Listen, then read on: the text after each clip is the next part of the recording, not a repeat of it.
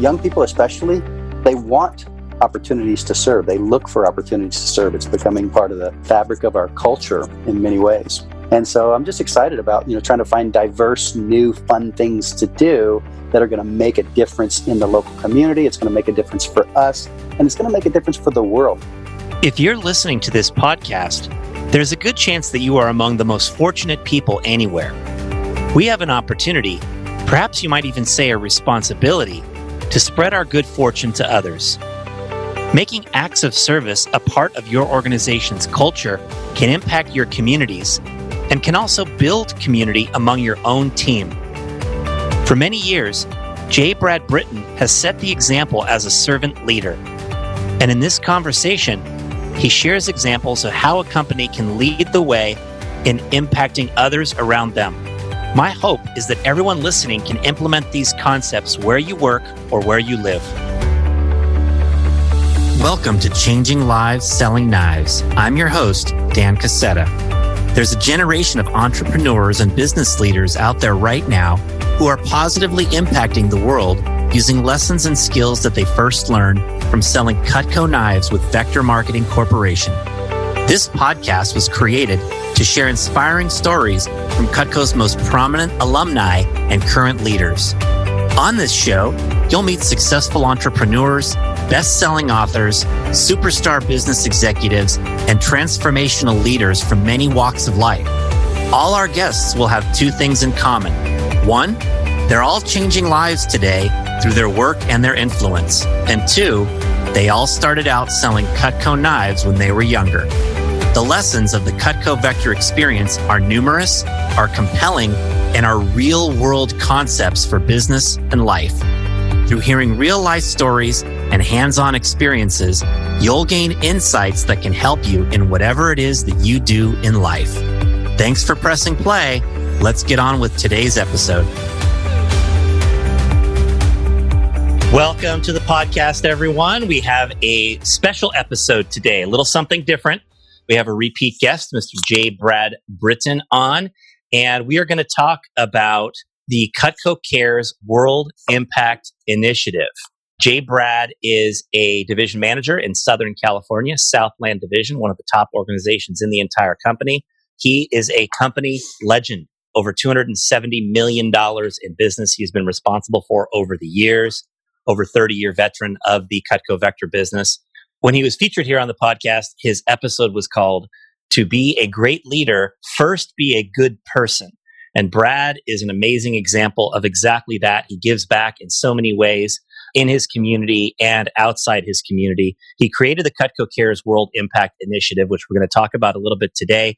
We're also going to talk a little bit about how your company, whether it's Cutco or somewhere else, can leverage philanthropic efforts as a way to impact the world and to build community in your own organization. So, J. Brad Britton, welcome to the podcast. Thanks very much for making time once again.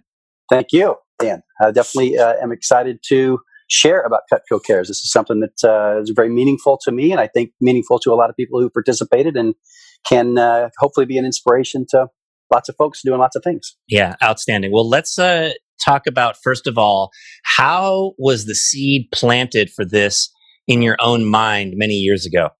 Okay, yeah, that's a that's a really good question, and you know it happened a lot of it by accident, like I think a lot of you know inspirational things sometimes uh, sometimes do. And it was 2002, right around there. I was at as a region manager with Cutco. We got an invitation to go one year to the Direct Selling Association national or international convention. It was in Florida, I think, and a lot of really great things went on there. And you know, I really got a, a better understanding of the industry. And one of the things that really impacted me was they had an, an award that they awarded to one company who was doing something great in the world, right? A social program. Uh, I don't even remember what company won. I don't remember uh, what their project was necessarily. I just remember thinking, wow, this is really awesome. And Vector needs to win this, right? Or Cutco needs to win this, right? I, I just had this thought that we're good people. In fact, we're, I'm a little bit biased. I'm, we probably have bigger hearts and care more about others than any of these other companies do. That should be Cutco someday, right? And that's kind of where it just started. Now, nothing really manifests from that. You know, it's not like I, I made a decision right then that I was going to be a guy that was going to do something, but it was always there. You know, just that that little seed that was planted. And probably when it comes uh, down to it, that's really where I think uh, the beginning could be be said to have happened. Yeah. Now you have had after that a lot of your own key experiences in mm-hmm. uh, you know doing charitable deeds and and projects uh, you know both at home and throughout the world. Yeah. Can you, can you talk a little bit about some of your own projects? Okay, yeah, Dan, I love telling stories and sharing about some of my experiences. Chronologically, I'll try to put it in perspective. It started off really small for me. It was just basically donating some funds to people, uh, groups from my church. There There's two different type of trips we did. One was to Tijuana, Mexico, which is not far for us. There was some uh, some different orphanages there that, that our groups would visit. Uh, and then there was uh, these bigger trips to Africa, to Malawi, which is one of the third poorest countries in the world. At least at the time, it was. It may still be. And was really great. You know, to we would send people off with a kind of a ceremony. They would come back with pictures and tell stories, and you know, it was really compelling and moving. But I just never felt like I had the time, you know, to do it. And then I did uh, was able to squeeze in like a Saturday or two here and there to go down to Tijuana, just like a one day trip. And what I observed there, of course, we would deliver Christmas gifts, you know, to these children in this orphanage, and it was great for the kids. But my biggest observation was how it changed us, the people that were going and doing the serving. Uh, we were really being served just as much as we were serving. Uh, the conversations on the re- return trip were very, very different than the conversations on the trips there.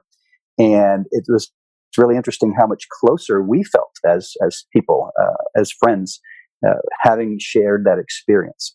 So that was a really interesting uh, observation that I made.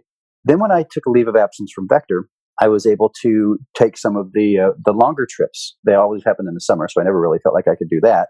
But I had my nine years, you know, where I wasn't officially working for Vector. I was still involved and uh, kept a lot of contact with people. But during that time, I was able to take three different trips to uh, to Africa that are you know two to three weeks long, uh, and also several trips down to uh, Mexico, not only with our church but also with Rotary Club International.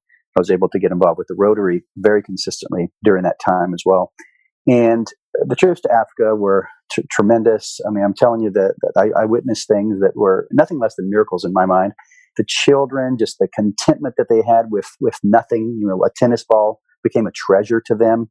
Then we would give them an empty water bottle that we would just throw away here or recycle.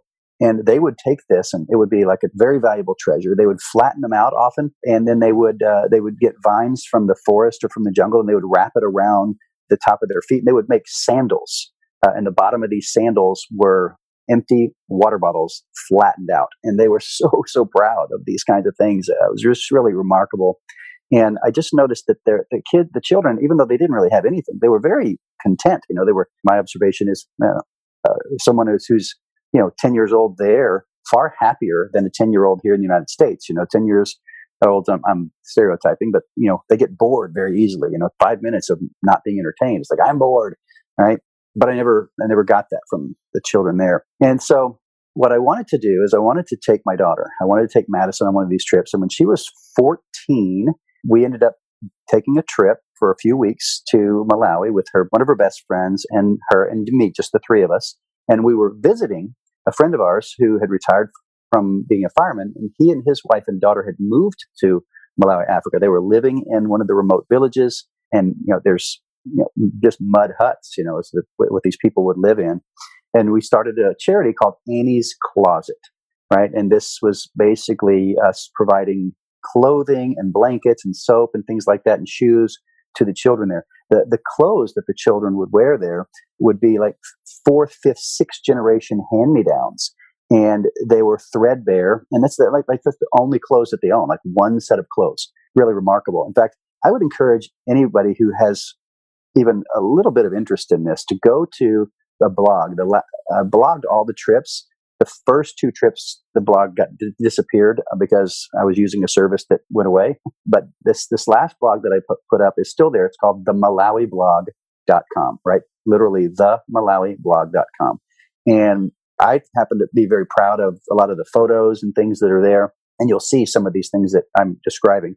But one of the things we did on that trip is we followed up on uh, some projects that were being sponsored by some Rotary clubs here in uh, San Diego. One of the projects, or the main project, really was a bridge project, and we visited uh, the, the Rotary International weekly meetings, two different ones there in Blantyre, Malawi, and we were able to go to the ceremony where they were commemorating this bridge they were just finishing. Now, you might think, okay, bridge, that's that's great, we built a bridge, right? Well, let me try to put this in perspective. It's a, it's a small bridge, 50 feet long, maybe. It's wide enough for a car, but mostly it's a footbridge. And you wouldn't begin to fathom the significance of a bridge uh, to certain areas. This particular area, there was a village that uh, was kind of cut off from any other quote civilization. I mean, not not like we would think civilization, but any medical facility or or anything like that, or even the school that was there locally. They had to cross this stream to get to this school or to get to any anywhere. Uh, but during the rainy season, this stream would turn into a gushing, uh, you know, almost like a rapids.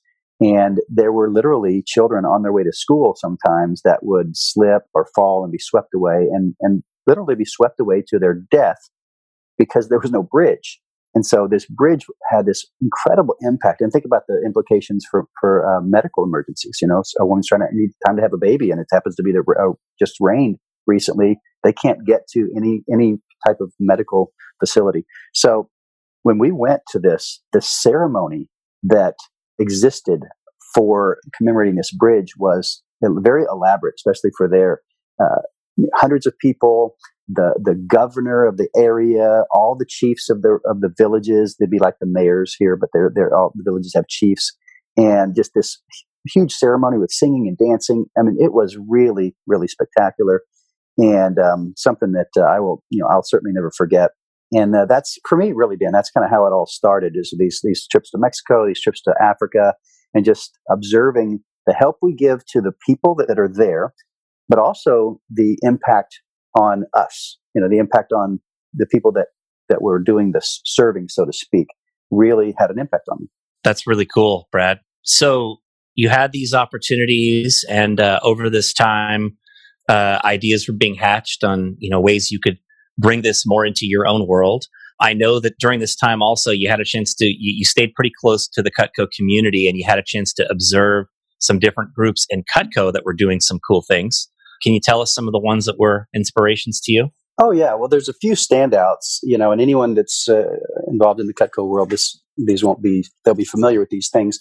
One of the first ones, well, I don't know which was first, but uh, Angels Wings International is really had very big impact. Andy Janti, I believe, started it along with, I mean, gosh, Kathy Christian and scads of CSPs and managers that went to Haiti to build a medical facility, which is one of the things that our project when we went to Malawi we did. We built some buildings and a medical building, and that was uh, you know highly impactful for, of course, the community in Haiti, and then uh, for the people that that went. Jon Vroman, who started the Front Row Foundation, you know, the, I love this whole story of uh, living life in the front row, but then this charity, which is similar to Make a Wish Foundation, is kind of how I compare it, helping people with terminal illnesses and then even uh, what Mike Abramowitz did, I really was inspired by Mike Abramowitz doing uh, the uh, the PB and J USA. Uh, you know, just making the peanut butter and jelly sandwiches, and I thought, wow, that's really terrific, and I bet my people would like to do that. And it took longer than I wanted to, but we organized a, a one day thing, found a local uh, area that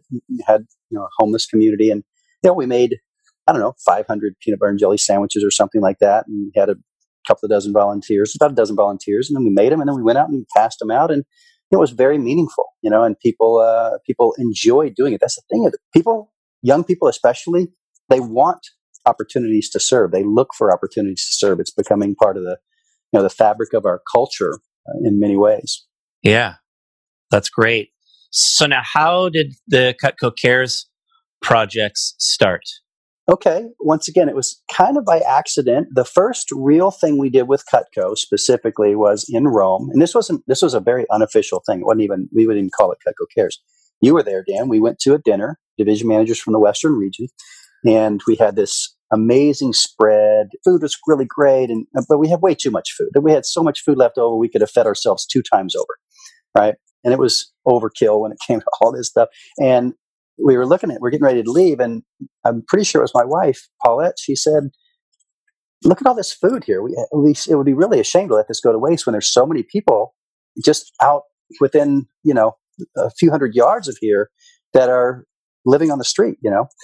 And you know, we all seen the homeless homeless people, you know, walking around the streets of Rome. You know, it's not like a huge problem, but they're there. And so we bagged up all that food, and we just gave each couple got a got a bag of of uh, of uh, food, and we you know just handed it off. We just all went around and found a homeless person. We just handed it off to the to the homeless people. And the thing is, that was the thing that the rest of that trip that all those people talked about the most, more than visiting the Colosseum, you know, more than all these other things, although those things were amazing. And then even for several weeks or even months afterwards, that's the thing that was was talked about more than anything else, right?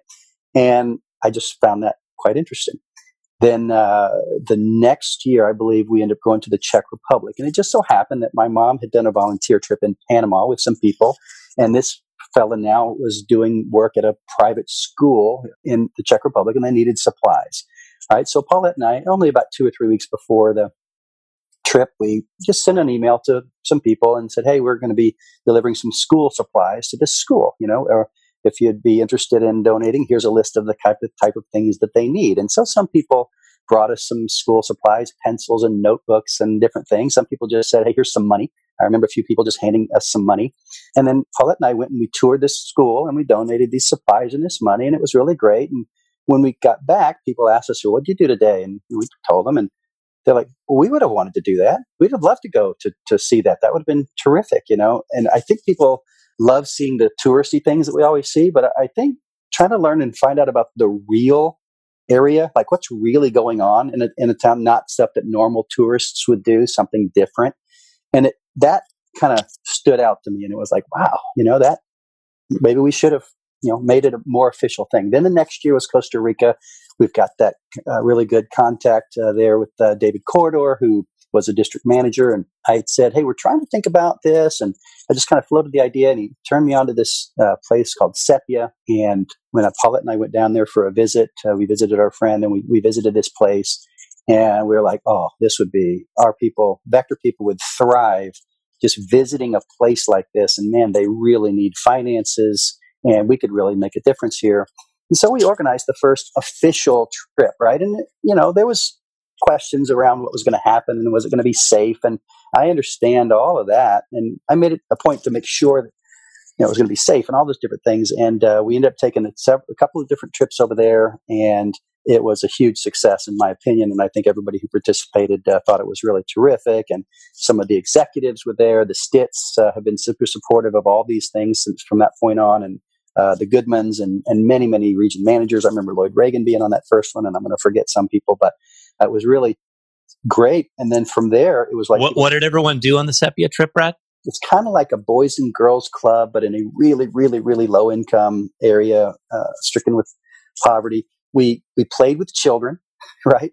Uh, just kind of gave them some love and attention, and uh, we also got we heard a, a, lecture from the the lady that's in charge of it. She holds a PhD, I think, from the University of Belgium or something like that in psychology and social work, and she basically gave us a lecture, interesting lecture on. Um, multi generational poverty, like how hard it is to break out of this, it was fascinating, and people dug it and uh, people came back and it was like thank you, Brad, for putting this together. And I was like, well, I didn't feel like I had done all that much, but there was some legwork, I guess.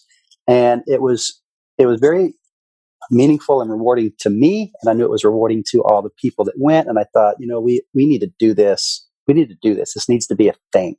Right. And so as we progressed, we went to Munich and we visited a, a place for children there. And there was no kids there because of the time of year, but uh, that was a very I think a, a, great experience for the people that joined us for that. We did some artwork, and once again, some several executives in in the Cayman Islands. We did the highlight of the Cayman Islands. You were there, Dan. Was where we did the YMCA sports camp. You know, and uh, we just played baseball and or softball and all these different games with these kids and the pictures and the videos were were just terrific. And so I'm just excited about you know trying to find diverse, new, fun things to do that are going to make a difference in the local community. It's going to make a difference for us and it's going to make a difference for the world. That's our part of our, our my mission statement, if you will. I have something literally written out. It talks about them, us, and everyone else. Them is the people that we help. us is, you know, our souls and our perspective and just our ability to be content and happy in our own lives. But then everyone else, that's all the people out there who don't really know the heart of Vector. I want them to see the heart of who we really are, right? And, you know, just to project a little bit, imagine if when Vector, when, if and when Cutco Cares grows to this thing that's like, I could see someday maybe we having regional Cutco Cares projects on the front end or the back end of a conference of champions or kickoff conference, for example, maybe something around SLC, just totally optional. And I want to stress this too. It's nothing that we, we want to force people to do, or we don't even want people to feel like obligated to do. It's not, it's not like that. We go on these trips to, like we're going to Paris soon. And what, you got the Louvre, you got the Palace of Versailles, you got the Notre Dame, you got all these amazing things to do I don't want to take anybody from, away from doing any of those things. But if people, you know, want to get a feel for some local culture, they want to, you know, do give back to the local community. They want to kind of really understand more about some of the world challenges that are that are out there that exist that we're kind of sheltered from here in the United States. I encourage people to do it, you know, if they if they feel like uh, doing it. But to have projects like that that happen regionally once or twice a year, uh, even like Dan, when you and I, we did this after a division manager meeting. You, you set up a little project where we went and read to uh, elementary school children. That was great. You know, it was what, an hour of our time, maybe 90 minutes. And you know the difference it makes for those young people that maybe they don't get a lot of uh, love or affection from home. I don't know what their family lives are like or anything like that, but the, the fact that somebody cares about them, someone that just hey will take the time to to do that, that can have a profound effect on that kid's that young person's life, you know, forever. Uh, so it's a big deal.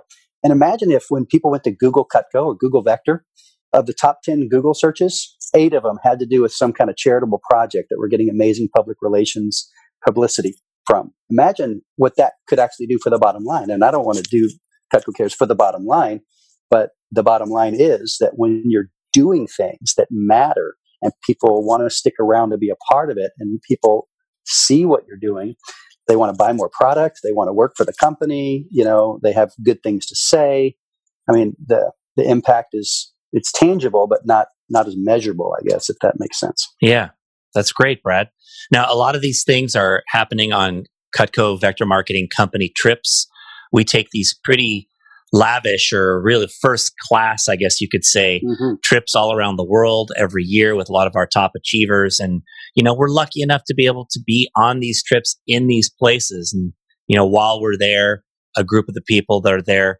take some time to give back to the local community that's there. Of course, uh, a lot of us in the Cutco Vector organization give back locally as well. Brad mentioned us, you know, reading to a, a, group of kids that needed help with catching up in their reading. That's an organization called Reading Partners that I mm. support. That's in 14 metros around the United States. Of course, uh, you heard about Front Row Foundation, which is uh, an organization that many Cutco Vector people support. Angel Wings, building the clinic in Haiti that many Cutco Vector people support. Mike Abramowitz started PB and J for Tampa Bay, and largely because guys like Brad and Wes Frank in, in Arizona and others began participating in their own communities. You know, Mike rebranded that to PB and J for USA, but that's mm-hmm. feeding the homeless in a variety of cities around the United States. Um, so there are ways to do these sorts of things locally as well as globally. Brad, just to wrap up, you know, if somebody's listening to this who's not in Cutco, how would you recommend that uh, somebody else in any company implement some of these same ideas in order to impact the world and uh, and to build community in their own organization? I love this question. Uh, I love this question for a lot of reasons, you know, and and everybody is we're all in a different spot.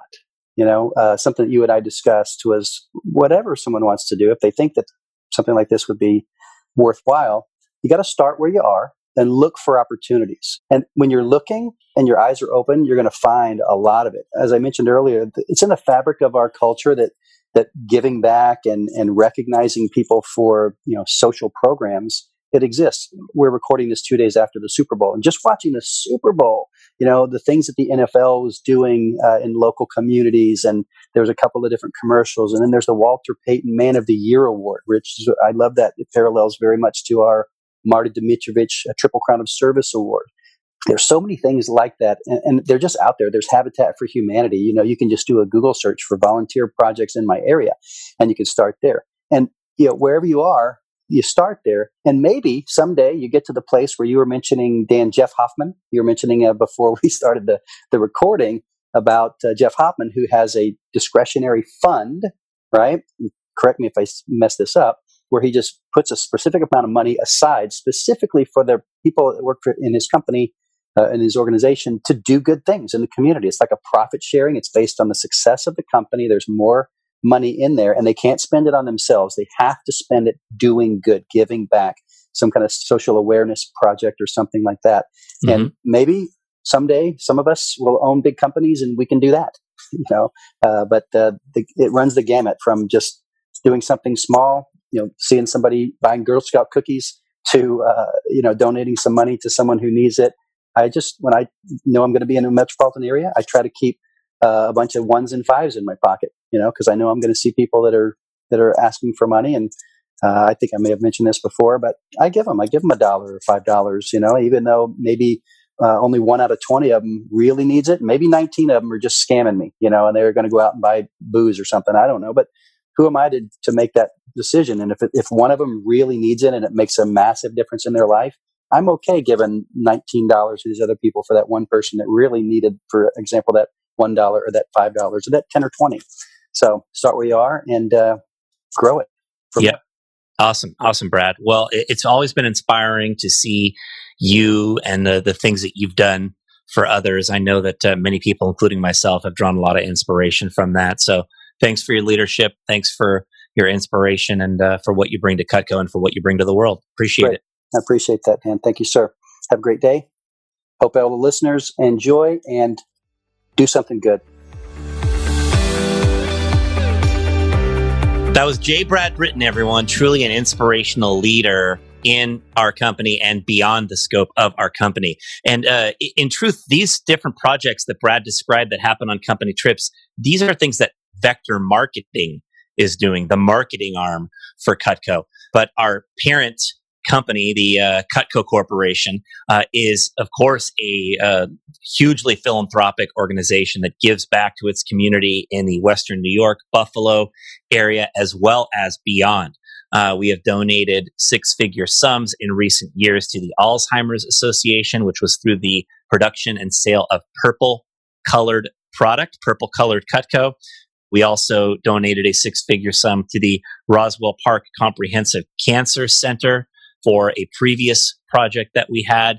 And there's a variety of other things that Cutco does as well. I have heard Brad over the years say, you know, if we have the ability to help, then we have the responsibility to help. And one of the reasons why that's important is because not everyone has the ability to help.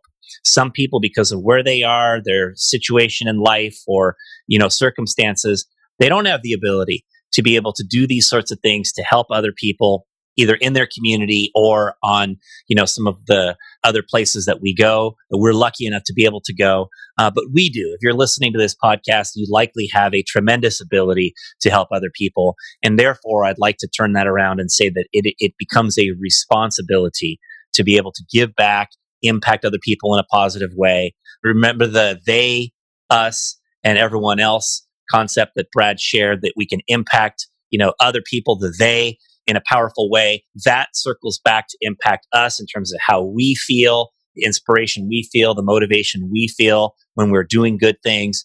And this impacts uh, beyond they or us uh, in terms of other people being able to see what we do and draw inspiration from that. In much the same way that Brad drew inspiration from that first DSA conference, from Jon Vroman and Andy Jassy and Mike Abramowitz, much the same way that many people are drawing inspiration today from J. Brad Britton. We all can be sources of inspiration for the rest of the world to do good things and impact people positively. Uh, it builds amazing community in our Cutco Vector organization, and it can do the same for you in whatever groups that you are a part of. Let's all resolve and commit to doing what we can to impact people positively. Thanks for supporting the podcast, everyone. Have a great day. Thanks for listening.